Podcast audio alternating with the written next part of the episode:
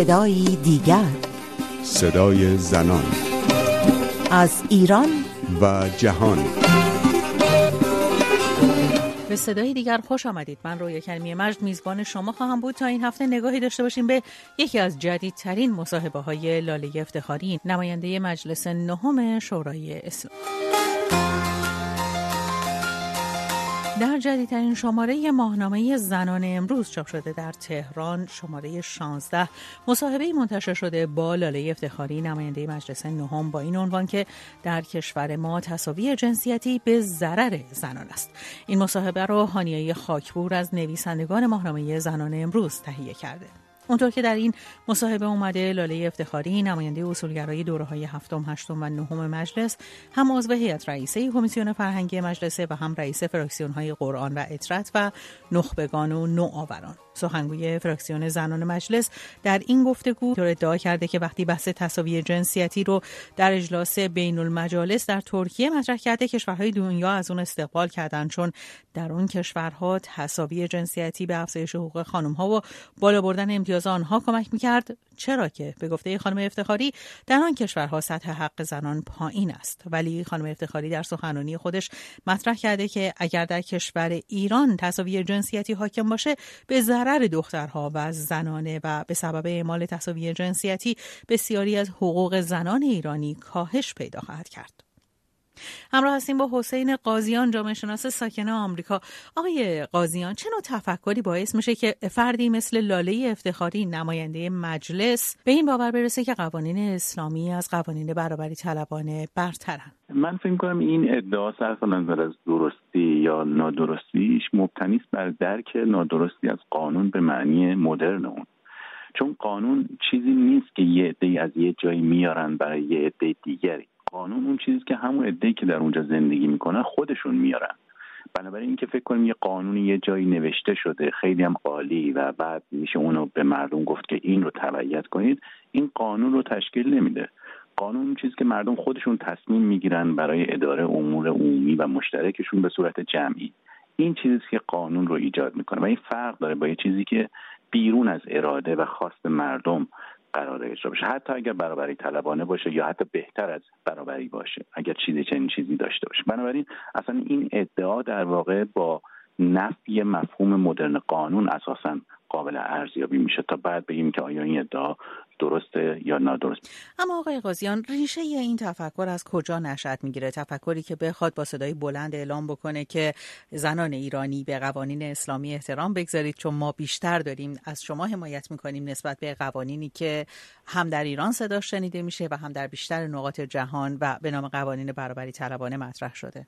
این در واقع یک نوع درک ایدئولوژیک از زندگی جمعی است که با مفاهیم دینی و ماورا طبیعی هم پیوند خورده و تصور میشه که یک دستی در کار در عالم که اون دست یه حقوقی برای انسان ها تصور کرده و حالا انسان ها باید اون حقوق و تکالیف رو عینا اجرا کنن. در واقع در این فکر که ایدئولوژیک هست انسان ها اساسا از قبال خودشون حقی ندارن برای اینکه سرنوشت خودشون تعیین کنن. مردم خودشون منشأ حق نیستن. بنابراین حق هم ندارن برای خودشون قانون وضع کنن. اینجاست که اون درک متفاوت از زندگی امروزی با اون نوع از زندگی ایدولوژی که متوسل شده به دین کاملا خودش رو نشون میده. می‌بینید در فکر رهبران این ایدئولوژی کاملا این موضوع آشکار و به صراحت بیان شده که مردم خودشون منشأ حق نیستن که اصلا این حق رو بخوام به دیگران واگذار بکنن و بخشی از اون حق اونجاست که انسان تصمیم می‌گیرن برای خودشون قانونی تهیه بکنن. اگر چنین حقی نداشته باشن بنابراین اصلا نیازی نیست که این حق خودشون رو بخوان اعمال کنن. از جای دیگری بیرون از خواست و اراده اونها مجموع قوانینی هست که اونها رو باید اجرا بکنن. و در این مورد دیگه حقی در واقع ندارن. این حق از جای دیگری میاد که منشأ هرچه باشه خود مردم نیستن در تایید صحبت های شما آقای قاضیان خانم افتخاری در پاسخ به سوالی در مورد سن ازدواج دختر بچه ها و اینکه بیش از چهل هزار دختر زیر 15 سال سالانه ازدواجشون ثبت میشه پاسخ دادن که قانونگذار باید بر اساس شرع مقدس کار کنه زیرا شرع مقدس می‌داند نیاز یک دختر خانم و اولویت و رعایت حقوق او چطور می‌تواند صورت بگیرد. دقیقا این شرع مقدس فکر می‌کنم همون استنادی هستش که شما اشاره می‌کردید. اما آقای قاضیان به مصادیق این ماجرا برگردیم. به نظر شما از منظری که خانم افتخاری از اون دارن صحبت می‌کنن مثلا ما چطوری می‌تونیم بگیم که در مهریه حقوق زنان بهتر از حقوق زنانی که مهریه ندارند در نظر گرفته شده. در این مورد خاص یک موضوع مهمی که وجود داره این است که در اینجا مسئله تشکیل زندگی خانوادگی نیست. اگر کنه ماجرای نفقه و مهریه رو بسنجیم خواهیم دید که این در واقع یک نوع قرارداد معامله است. قرارداد خرید و فروش قرارداد داد و ستده. داد و ستد استفاده از بدن زن برای بهرهوری جنسی و تولید مثل در قبال رهن و اجاره. رهن در واقع همون مهری است و نفقه هم همون اجاره است.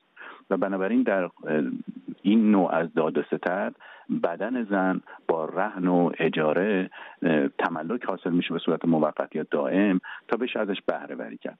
به همین دلیل است که اگر کسی رهن رو پرداخت نکنه یا اجاره رو پرداخت نکنه حق بهره برداری از بدن زن رو نداره و به همین دلیل زن می‌تونه تمکین نکنه. در حالی که اگر در حالت عادی اگر رهن و اجاره رو گرفته باشه و تمکین نکنه اون متهم هست و محکوم در حالی که برعکسش نیست. این دقیقا نشون میده که یک نوع قرارداد خرید و فروش سکس در مقابل مال نقدی یا غیر نقدی و بنابراین از شمول تشکیل یک زندگی مشترک به معنی خانواده خارج هست اما آقای قاضیان این نوع نگاه به زن و بدن زن و قراردادی به نام ازدواج چه تأثیری می‌تونه بر شعن و شخصیت زنان ایرانی بگذاره؟ زنان ایرانی که حالا نه برای آغاز یک زندگی مشترک برابر بلکه به گفته شما برای آغاز یک معامله جسمی و جنسی وارد چنین معامله ای میشن. که اگر شما توجه بکنید که زنان از بعد طفولیت تا دوره رشد دائما بیاموزن که حقوقشون مساوی نیست با مردان مردها بر اونها برتری هایی دارن. این برتری ها نه تنها وجود داره بلکه این برتری ها از یک امر ماورایی میاد از خدا میاد از خداوند از گفته های پیامبر از یک متن مقدس.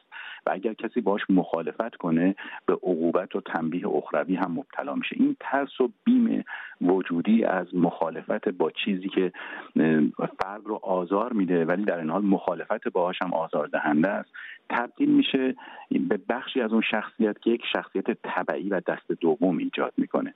یعنی این تصور که خب اگر اینطوری هست و نمیشم چیزی در موردش گفت. پس باید تبعیتش کرد باید تمکین کرد و بهش تنز سپرد حتما حکمتی هم درش هست. در این حالت شخصیت فردی که اینها رو میپذیره یک نوع شخصیت طبعی و پیرو خواهد بود و این شخصیت طبیعتا نمی‌تونه در مقام رهبری و در مقام مدیریت بر بیاد و همیشه باید تابع دیگری باشه که در اینجا مرد است. این ممکن بخشی از اون شخصیت سرکوب شده درونی تاریخی دوره به رشد و اجتماعی شدن زن رو تشکیل بده که ما خب ممکنه در شکل سنتی زندگی اجتماعی خودمون هم اون رو ببینیم. سپاسگزارم از حسین قاضیان جامعه شناس ساکن آمریکا. اما نسرین افزلی فعال مسائل زنان او هم ساکن آمریکا همراه ماست. خانم افزلی به نظر شما چرا خانم افتخاری چنین مسائل رو مطرح کرده؟ این یک نوع اجبار هستش که در واقع از بعد از جمهوری اسلامی تمام مسئولان جمهوری اسلامی این رو داشتن. اصلاح طلب و غیر اصلاح طلب و اصولگرا علتش هم این بوده که توجیه دیگه ای نمی‌تونستن برای این بیارن. به هر حال ما الان می‌دونیم که گفتمان برابری جنسیتی حقوق بشر هم بر مبنای همونه و کنوانسیون رفع تبعیض علیه زنان هم باز بر اساس برابری جنسیتیه. بنابراین در همچین شرایطی که هر سال گزارش شکاف جنسیتی ارائه میشه گزارش نقض حقوق بشر ارائه میشه و همیشه ایران محکوم میشه به خاطر نقض برابری جنسیتی خب ناچار هستن که چنین توجیه و استدلالی براش بیارن. چاره دیگه ندارن در واقع. قوانین ایران جزو واپسگرایانه ترین قوانین حوزه اجتماعی هست در سطح دنیا حتی در منطقه. حتی نسبت به وضعیت خود ایران در چهل سال پیش عقب گرد کرده و همچنان هم در حال عقب گرد هست. ما می‌بینیم دائم در کنار قوانینی که وجود داشته رویه های ضد زن هم بهش اضافه میشه و به سمت نابرابری بیشتر جنسیتی میره. سپاسگزارم از نسرین افسلی. به پایان برنامه این هفته صدای دیگر رسیدیم از اینکه تا این لحظه در کنار ما بودید. سپاسگزارم. می‌تونید نظرتون رو در مورد قوانین اسلامی و برابری حقوق زن و مرد با ما در میون بگذارید. 0042 02 21 12 21 12 می‌تونید به ما ایمیل هم بزنید. زن ادساین رادیو فردا. تا هفته دیگر و صدای دیگر پاینده باشید و شاد